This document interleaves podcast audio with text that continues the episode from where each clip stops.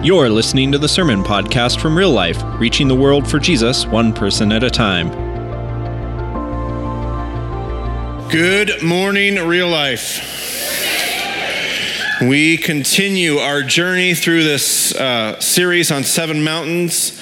Um, if there were, uh, the, the whole series is built around this premise there are seven areas, seven spheres of influences. We call them mountains that if you um, can strategically find yourself on these mountains, you can be placed in a way that, that impacts and influences culture. And we started right off the bat. I was here for week one, and we said this can't be about culture wars. Like, this isn't about taking the world back for Jesus. I don't know if you know this, the world is already Jesus's. he never lost it in the first place. Uh, there's a there's a whole nother conversation that maybe we'll even scratch the surface of today. I, if there were two mountains that are maybe we might call them a little bit more familiar territory for us as Jesus followers, that was the first two weeks. We talked about family, we talked about church. Uh, if there's two mountains that were like, yeah, yeah, this feels, I'm, i feel comfortable in this conversation, um, those, those were it.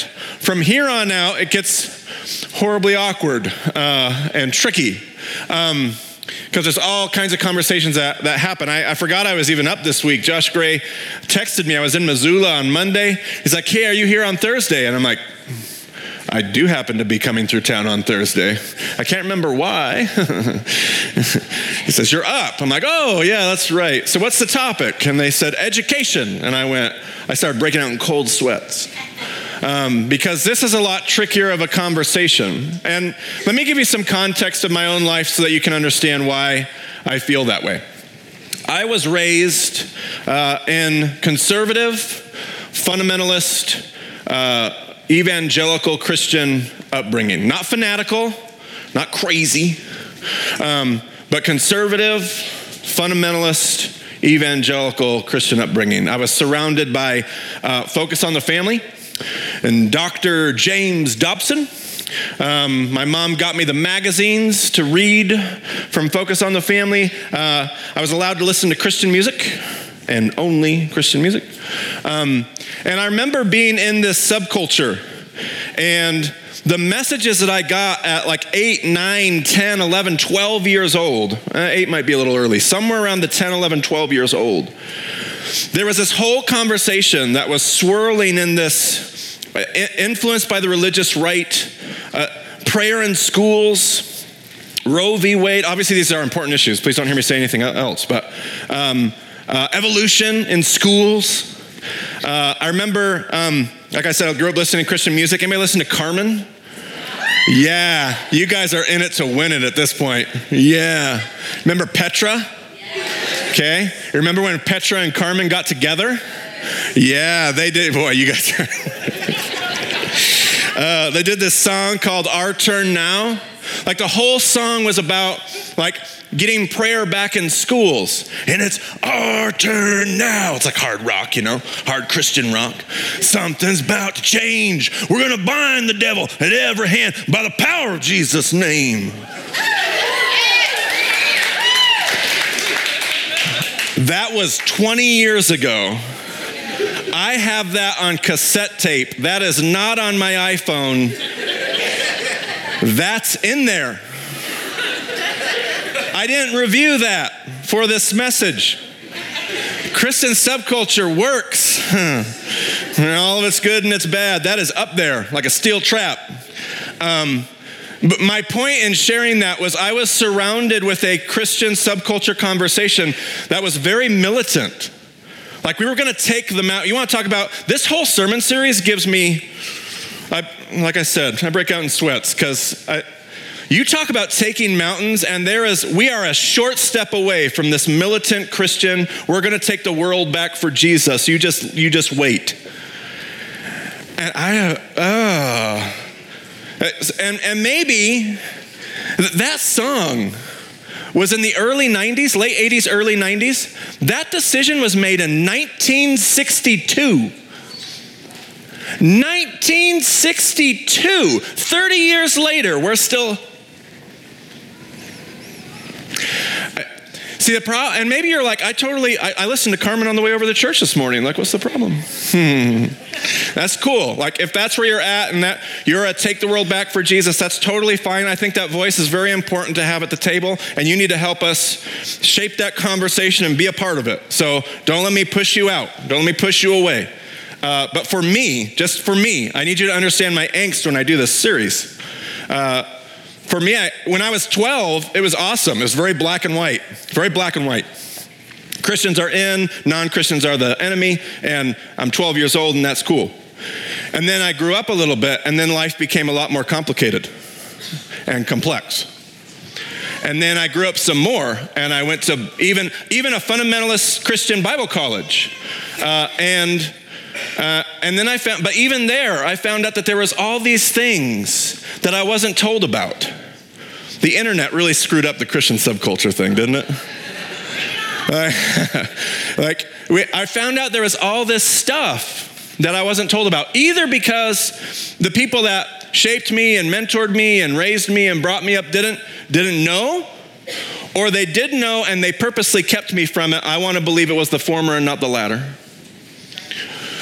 But somewhere along the way, I was like, man, this is, and, and I did what a lot of people did. I got angry. Luckily, I was, I was, no matter what worldview they came from, I was surrounded by amazing people. I don't care whether they were fundamentalists and whatever. I, I was surrounded by great people. And so, luckily, even though I got angry, I, I never got angry at Jesus, but a lot of people did. A lot of people misinterpreted all that. They got a lot of people in my, my age. I'm right on the border of millennials. Calm down. Um, a lot of people uh, got angry at Jesus and left. So, so there's a really important conversation for me, but I have to wade through all this other junk. Does that make sense? So, um, anyway, that's probably a good that's probably a good segue into the Bible. We should probably start talking about the Bible and less about Marty's childhood. How does that feel? Okay, good. Me too. I agree. We're going to jump into First Corinthians here. Uh, the church in Corinth is dealing with a really unique situation. They have uh, they've got all these divisions in the church where they keep claiming like I follow this, I follow Apollos, and I follow Paul, and this is my worldview, and this is my worldview, and and my worldview is better than yours because of who it comes from, and we're smarter than you. So really different than today. But there's all these different worldviews that they're battling with and wrestling with. And Paul writes to them about the divisions that they're struggling with. Where is the wise person, Paul says? Where is the teacher of the law? I like the old NIV, it says, Where is the scholar? Where is the scholar? Like Paul, I, I dare you to stand up. Where's the philosopher of this age that knows all that there is that there is to know? Has not God made foolish the wisdom of the world? For since in the wisdom of God, the world through its wisdom did not know him, God was pleased through the foolishness of what was preached to save those who believe. Jews demand signs, and Greeks look for wisdom. But we preach Christ crucified, a stumbling block to Jews and foolishness to Gentiles.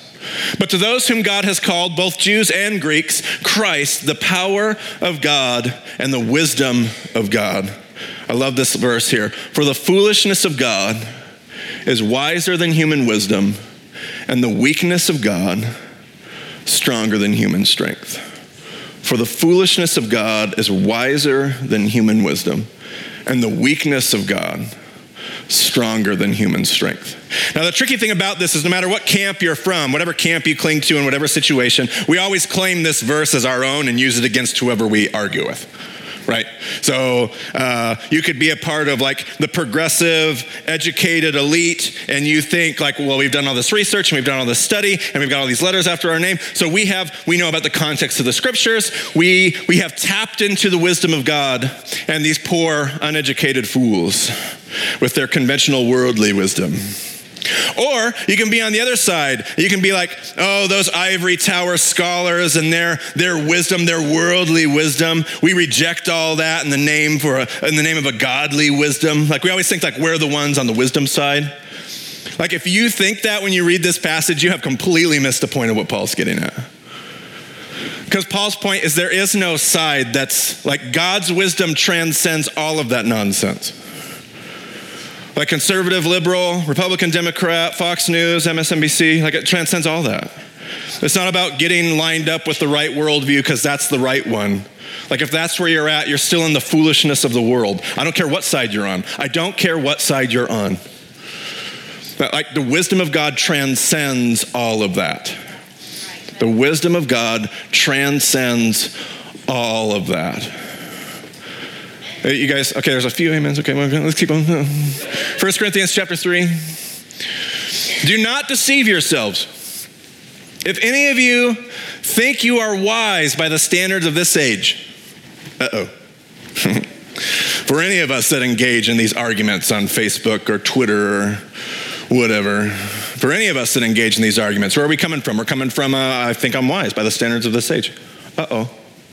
If any of you thinks that you're wise by the standards of this age, you should become fools, that you might become wise, truly wise. For the wisdom of this world is foolishness in God's sight. As it is written, he catches the wise in their craftiness. And again, the Lord knows the thoughts of the wise are futile. So then, no more boasting about human leaders. So then, no more boasting about human leaders. I don't don't care what side you're on. No more boasting about human leaders. This source, that talk show host, this president, that president, this candidate, that candidate. Enough. Enough boasting about human leaders. All things are yours. Whether Paul or Apollos or Cephas, that's Peter, or the world or life or death or present or the future, all are yours, and you are of Christ, and Christ is of God. Paul says, enough with trying to figure out which tribal camp you belong to and how your camp is more right than the other camp, because the whole earth is the Lord's. It's all in Christ, and Christ is God, and you are in Christ, so enough. It's all yours. You can use it all. Every single voice can come to the table in humility, in compassion, in forgiveness. Every voice can come because it's all going to have to be a part of it. Because guess what? God's wisdom transcends whatever camp you come from.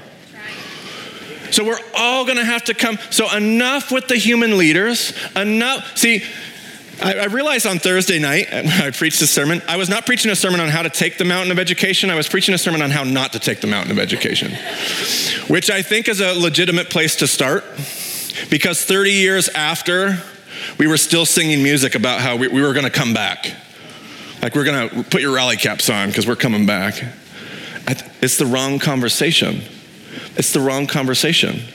And, and we and we've we can learn this from history. Let me say that. We can learn this from history. So, throughout history, there's been two different schools of learning. There's been the Eastern School of Learning, and there's the Western School of Learning. In the Eastern School of Learning, uh, learning is about a communal dialogue, and it's because of the, what they believe about truth. For the Easterner, truth is unfolding. I did not say truth was relative. I said truth was unfolding. So truth is dynamic in their world. Like it's growing, it's expanding, it's unfolding, or at very least, depends on your reference point, maybe it's our relationship with the truth. We're growing. Our knowledge is expanding. However, you want to look at it, the, the relationship between us and truth is dynamic for an Easterner. And so, because of that, there has to be this communal dialogue. And so, learning in the Eastern world is horribly inefficient. Do you hear me? It's horribly inefficient. It can weather the dynamic nature of this relationship, but it's not built for strength and efficiency. It's built for depth and width and thoroughness. And so you debate and you consider, like the joke is if you have five rabbis in a room, you have eight opinions. it, if you've ever watched Fiddler on the Roof, it's like, on the one hand, but then on the other hand, like Easterners are the best at disagreeing with themselves. Because learning is all about engaging the dialogue because truth is dynamic and the only way we will live through the change and the turmoil is together. And so out of that comes the Mishnah. It takes them centuries to get the Mishnah written down. And then they figured out they didn't have enough written down, so they had to write down the Talmud 150 years later. Like it's, and what is the Talmud? It's not one authority speaking, it's this group, it's this huge conversation that's been happening for centuries, being recorded, and re- that's Eastern learning. On the other hand, you have Western learning. And Western learning comes from Hellenism, the Greeks and the Romans, the Greco Roman world. And learning for the Greeks and the Romans was about, think about Rome, it's about strength. Like you take this system of education and you learn, it's about efficiency because you're going to take the things that you learn and you're going to systematically put these building blocks and you are going to build a fortress of knowledge. I'm not talking all negatively. Like, think about the world of medical advancement. Which one of us has not been touched on some level by cancer? And watch somebody we love go through chemo, sometimes successfully. What is that? That's Western medicine. That's Western efficiency, strength in learning. So much good stuff has come from Western education. So we're not throwing it completely under the bus, but it has its own, it's also not perfect. It has its own problems. And that is, they don't believe in a dynamic truth. Western education has always believed in a static, absolute, static truth. The problem is, is we've always been wrong about stuff. and so every time we learn something new, we've built this fortress of knowledge that now has to be torn down, knocked down to the ground, and rebuilt. Now, luckily, we have a very efficient system to rebuild something new, but if it were simply that transition, it wouldn't be that big of a deal. But that transition is usually literally bloody and full of war and execution. Let me give you an example. Uh, we used to live in a world that understood that everything revolved around the earth. It's called the geocentric model. We believed in this for a thousand years. Geocentric model of the universe. It makes sense. Like, don't, of course, we think they're idiots now, but there's no reason not to think everything doesn't revolve around us. Narcissistic human beings, read the book of Genesis. God created the world for us. Obviously, everything revolves. It's a good assumption to start with. Okay? And we think the sun, the moon, the stars, the planets, everything revolves around us. Right? And then, and then, uh, and then we, let me show you this diagram. We, we actually had, we actually had this understanding of 10, it's a nice round number, 10. It's a joke. Um, 10, 10 layers, 10 levels of heaven that all revolved around the earth. And then we corresponded that because we had this marriage of church and state and church and education and all. We corresponded those 10 scientific levels of heaven to 10 theological levels, 10 theological truths of heaven. And so every one of the levels of scientific space was corresponding to a theological truth of heavenly space. And so on one level you have the angels and then and then all these and then the living creatures that surround the throne. And finally when you get all the way out to the end, you get to the level where God finally resides. So this wasn't just a scientific conversation, this was a theological one and then we discovered we were wrong for a thousand years. Uh, a guy by the name of Copernicus, another guy helped a little bit later, named Galileo. And uh, we were able to, and then we traveled out there. It's a conspiracy. Um, and then we, we found we are indeed, we were indeed wrong about the geocentric model. We, in fact, have a heliocentric model. I don't know if anybody knew this. We have a heliocentric model, which is that we, we're, we are revolving because of the gravitational uh, part of the sun. And I'm not a scientist, but you get the idea. We're revolving around the sun. I know that much. We are, we are revolving. And so everything changed. Now, simple change, right? Because this had theological ramifications, we executed people. The church executed people for working through this kind of science. The church executed people. Like, data matters. Some of you are in the university. Some of you teach junior high. Some of you are in the edge. Some of you are homeschool moms. Some of you, like, you are involved in education vocationally. What you do matters. What you do matters. We executed people because we didn't understand it correctly. We thought a new scientific dis- discovery totally disrupted what theology said. But don't worry, we probably don't do that anymore. we can learn from our history. We can learn from our history. Okay. Um, okay. So Western education has had its problems that we still grapple with and deal with today because every time we discover something new, there's this huge cultural upheaval because it upturns everything that we believe to be true about God and everything else. Uh, this, this can be like when we when we are willing to look at this, this can be unnerving. Because um, it's, it's like, oh, we don't know everything.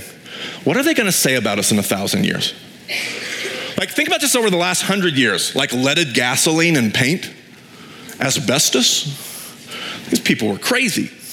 They rode without seatbelts. My parents threw me in the back of a truck and put carpet back there so that I could like be comfortable as I rolled around and stuff. That's just in the last few decades. Think about the things that they'll say about us in 400 years, 1,000 years. Man, those people were stupid. We are always in a process of learning. We don't want to admit it in the Western world because that feels like weakness, and we're trying to build systems of strength. But if we're going to take the mountain of education, it's probably not going to be because we figured out how to own it militantly from the top down. It's probably because we learned how to engage it as a part of the conversation. So there's a quote from Ken Wilson that kind of talks about this. Ken Wilson says this Sources are being discovered that shed new light. Better translations of those works are being developed. And all this new information is making its way from the elite academic institutions that do the groundbreaking research to the biblical scholars who depend on this information to do their work. Then the work is done by biblical scholars, slowly makes its way to, excuse me, to pastors and other people that would be people like me who try to keep up with all this stuff. No wonder there's so much turmoil over what many scripture texts actually mean in light of new information available about the historical context in which they were written. This is an exciting and vibrant time to better understand what the Bible actually means when it says something. For the same reason, it is also a nerve wracking time.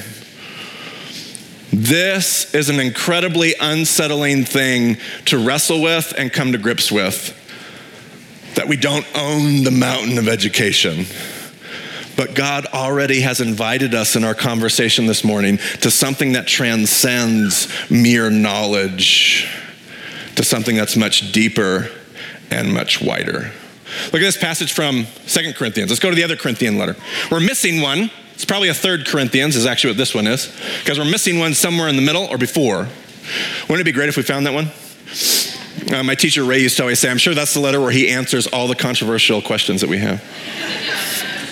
We put no stumbling block in anyone's path so that our ministry would not be discredited. Paul says, we simply teach people about Jesus. Rather, as servants of God, we commend ourselves in every way in great endurance, in troubles, hardships, and distresses, in beatings, imprisonments, and riots, in hard work, sleepless nights, and hunger, in purity, understanding, patience, and kindness, in the Holy Spirit and in sincere love, in truthful speech, in the power of God, with weapons of righteousness, in the right hand and the left, through glory and dishonor, bad report and good report, genuine yet regarded as impostors, known yet regarded as unknown, dying yet we live on, beaten yet are not killed, sorrowful yet always rejoicing, poor yet making many rich, having nothing and yet possessing everything. That is a biblical paragraph. Woo! Yeah, I love when biblical text is so good it garners applause.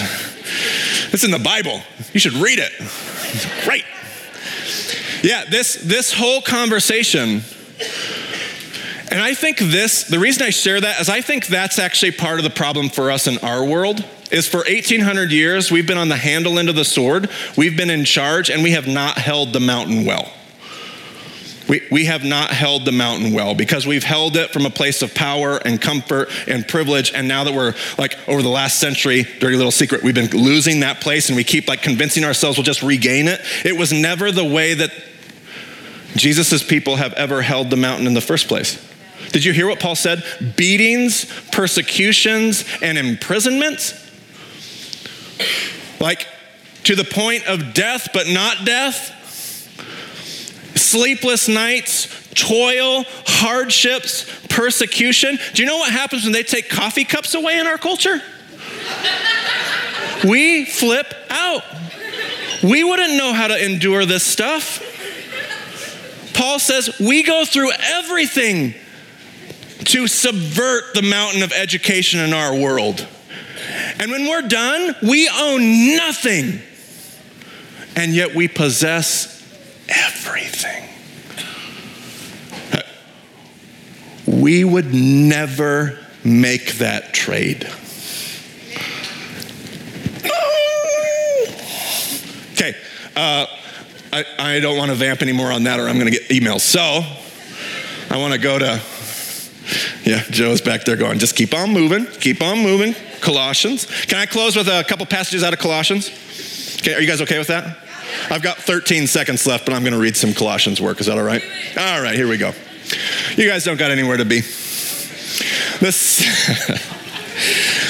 The Son is the image of the invisible, that's Jesus. The Son is the image of the invisible God, the firstborn over all creation. For in him all things were created, things in heaven and on earth, visible and invisible. I wonder how many things that is. Whether thrones or powers or rulers or authorities, all things have been created through him and for him. He is before all things, and in him all things hold together. The joke has been said before.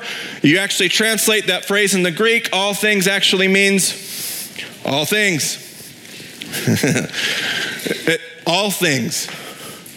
Uh, this isn't just about spiritual education. This is literally about every. You know the story of David and Goliath? Familiar with that?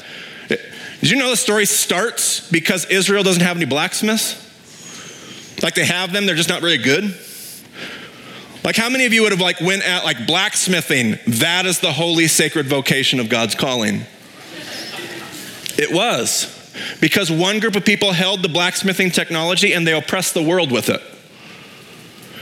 This Christ thing for Paul isn't about you going to heaven. For Paul, Christ, the Christ is about putting the whole world back together, of which you are a part of. But it's about redeeming the whole world, all things, heaven and on earth and under the earth, literally all things. He is the beginning. He is the head of the body, the church. He is the beginning and the firstborn from among the dead, so that in everything he, Christ, might find supremacy. For God was pleased to have all of his fullness dwell in him, and through him to reconcile to himself all things whether things on earth or things in heaven, by making peace through his blood shed on the cross. For Paul, the cross is not just about your personal salvation, it's about the redemption of the whole created cosmos. Once you were alienated from God and were enemies in your minds because of your evil behavior. But now he has reconciled you by Christ's physical body through death to present you holy in his sight, without blemish and free from accusation. If you continue in your faith, established and firm, and do not move from the hope held out in the gospel. This is the gospel that you have heard and that has been proclaimed to every creature under heaven, and of which I, Paul, have become a servant. Now I rejoice in what I am suffering for you, and I fill up in my flesh what is still lacking in regard to Christ's afflictions, for the sake of his body, which is the church.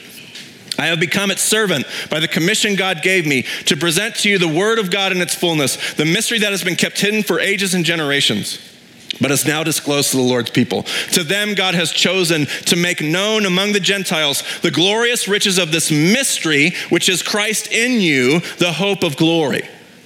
He is the one we proclaim, admonishing and teaching everyone with all wisdom, admonishing and teaching everyone with all wisdom so that we may present everyone fully mature in Christ. Education is going to be far more than just just the data. The data matters. It will also be more transcendent to that. To this end I strenuously contend with all the energy Christ so powerfully works in me. A little bit later in Colossians, Paul will go on to write this. I'll close with these words Therefore, do not let anyone judge you by what you eat or drink with regard to a religious festival, a new moon celebration, or a Sabbath day. These are a shadow of the things that were to come. The reality, however, is found in Christ. Do not let anyone who delights in false humility and the worship of angels disqualify you. Such a person goes into great detail about what they have seen, and they are puffed up with idle notions in their unspiritual mind. They have lost connection with the head, from whom the whole body, supported and held together by its ligaments and sinews, grows as God causes it to grow. Since you died with Christ to the elemental spiritual forces of this world, why, as though you still belong to the world, do you submit to its rules? Do not, ta- do not handle, do not taste, do not touch. These rules, which have to do with the things that are all destined to perish with use, are based on merely human commands and teachings. Such regulations indeed have an appearance of wisdom with their self-imposed worship, their false humility, humility, humility, humility, and their harsh treatment of the body. But they lack any value in restraining sensual indulgence. Wisdom of God is up here. All these idle conversations, puffed up with knowledge, wisdom of God is up here. Since then, you have been raised with Christ. Set your hearts on things above where Christ is, seated at the right hand of God. Set your minds on things above, not on earthly things. For you died, and your life is now hidden with Christ in God. When Christ, who is your life, appears, then you will also appear with him in glory. Put to death, therefore, whatever belongs to your earthly nature sexual immorality, impurity, lust, evil desires, and greed, which is idolatry. Because of these, the wrath of God is coming. You used to walk in these ways in the life you once lived, but now you must rid yourselves of all such things as these anger, rage, malice, slander, filthy language from your lips. Do not lie to each other since you have taken off your old self with its practices and have put on the new self, which is being renewed in the knowledge and knowledge in the image of its creator. Here there is no Gentile. How does this whole thing, like I'm reading this whole poetic discourse, right? And you're like, oh, what does this all culminate in for Paul? Like, what does this all mean? This whole, like, Christ is in all, and Colossians is this heady, sophisticated Greek conversation about Gnosticism, and I don't have time to pull that all apart. But if, if it feels like this is like way up here, it is. And Paul's having this dualistic, Gnostic conversation about the Christ. Like, what does it all mean? Here's what it all means for Paul. Here, there is no Gentile or Jew circumcised or uncircumcised, barbarian, Scythian, slave, free, Republican, Democrat, Trump supporter, Trump hater, Christ is all and is in all. Therefore, as God's chosen people, holy and dearly loved, clothe yourselves with compassion, kindness, humility, gentleness, and patience. This feels different than it's now. Bear with each other and forgive one another. If any of you has a grievance against someone, forgive as the Lord forgave you. And over all these virtues, put on love, which binds them all together in perfect unity. Marty, this is starting to sound like a bunch of liberal trope. I don't know, it's just the book of Colossians. Let the peace of Christ rule in your hearts, since as members of one body you were called to peace and be thankful. If you notice, I'm reading the whole context, so I'm not just proof texting the verse. Let the message of Christ dwell among you richly as you teach and admonish one another with all wisdom through psalms, hymns, and songs from the Spirit, singing to God with gratitude in your hearts. And whatever you do, whether in word or deed, do it all in the name of the Lord Jesus, giving thanks to God the Father through him. If we are going to take the mountain of education, it is not going to be because we positioned ourselves in just the right place to take it over at just the right time with all the right votes and all the right people in office. It's going to be because we learned how to live like Jesus whatever tribe we come from, whatever color we put in our yard on, in November, whatever, whatever it will be because we belong to a more transcendent conversation that doesn't reject the need for data, doesn't reject the need for knowledge, doesn't reject the need for education. All those things are needed. We need blacksmiths in the book of 1 Samuel. Holy cow, do we need blacksmiths? It all matters. And yet, it's about something bigger, wider, deeper. It's about love and mercy and compassion and forgiveness and the fruits of the Spirit. And it is not about being more right than the other camp. It's just not. It's an ongoing dialogue. And for all of you who are teachers, thank you. Th- I'm, I'm late, but you guys are second service. I listened to one of our people Gerald Dalebout, teacher Dalebout, talk at, I watched the speech he gave at Moscow graduation on Facebook. He said, This generation of people, and I would agree, Generation Z, different than millennials, we'll have that conversation some other time. I'm a college minister, you can come talk to me about it. This Generation Z, he says, you guys understand what it means to disagree without having it affect the value of another human being. I want to know if anybody in this room will be willing to learn from that. We learn from that. We, I, I, uh, now I'm getting on a soapbox. I think this next generation may be the next great generation. I mean, I have some deep convictions about that. And we, we may learn something if we just step out of the way and go, teach us. I just doubt that any of us are going to have that kind of humility. They may, they may take the mountain of education. I hope we let them. Anyway, enough. Uh, we need to head towards the Lord's table. Uh, if you're visiting with us today, we have an open table. So as our servers go back to do that, uh, if you want to join us in celebrating the death, burial, and resurrection of Jesus, um, you're a family. You need to do that. Just hold on to the bread and the juice, and we'll take it here in a moment when we're all done. Mm. Mm, mm. I like education. I don't know if you know that. I'm a big fan of learning. Uh, so let's go through some implications while they pass that out. First implication education equips us and those we teach with the ability to fix our minds on things above. This does not come at the expense of the content. This does not come at the expense of the content. It's all spiritual. Soil and spirit were created together. In Genesis 1, there was no other place.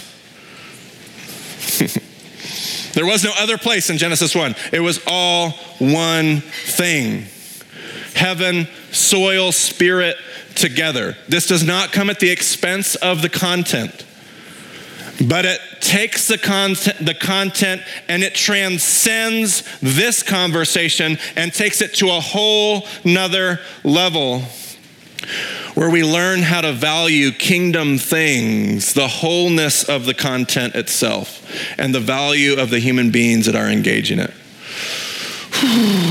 okay, next implication. We will always be learners. We are always going to be learners. We may deny that. We may not want to admit it. We may want to act like we've figured it all out. We watched a documentary on Netflix, so why not? but we will, uh, TED Talk, yeah, yeah, yeah. Pick your poison. We will, we will always be learners.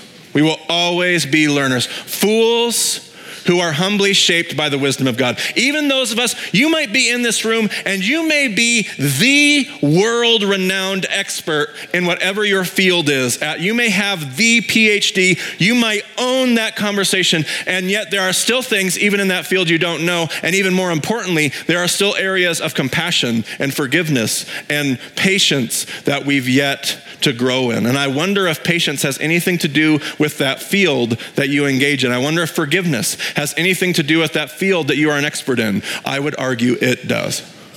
We will always be learners, fools who are humbly shaped by the wisdom of God, no matter how much we know. Next implication. An objective pursuit and sharing of knowledge will always be a part of what God is doing among the people in the world. An objective pursuit and sharing of knowledge will always be a part of what God is doing among the people of the world. Some of you already vocationally engage the mountain of education. You hold sacred ground. You do holy, sacred work.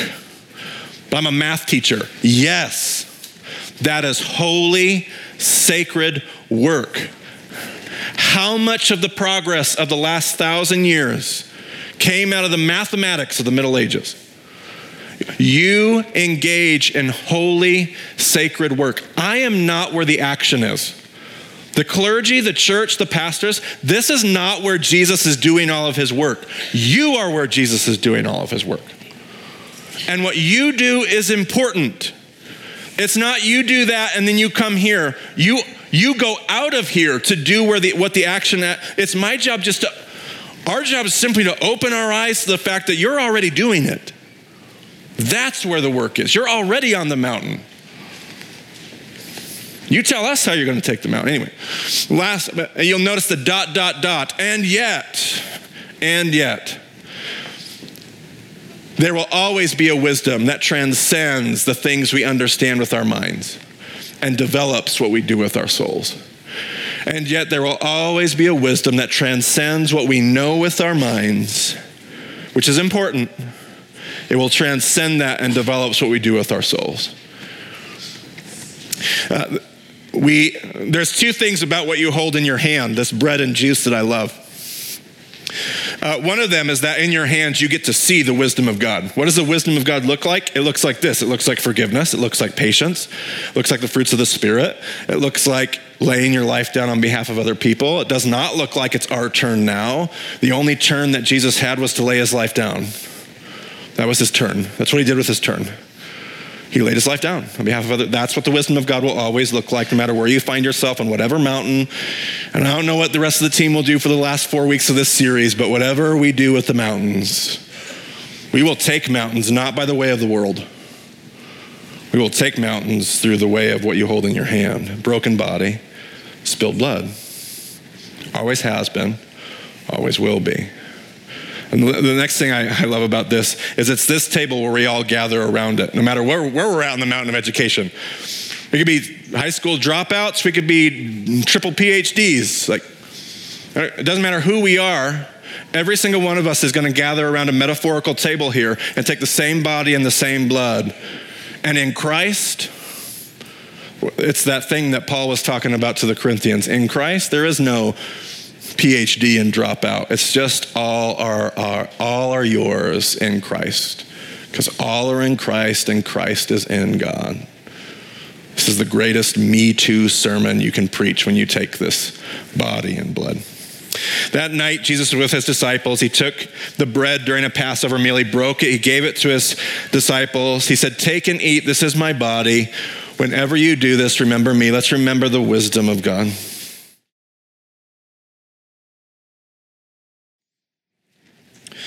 Later in the meal, he took a cup. He passed it amongst his disciples. He said, Drink from it, all of you. This is my blood of the covenant.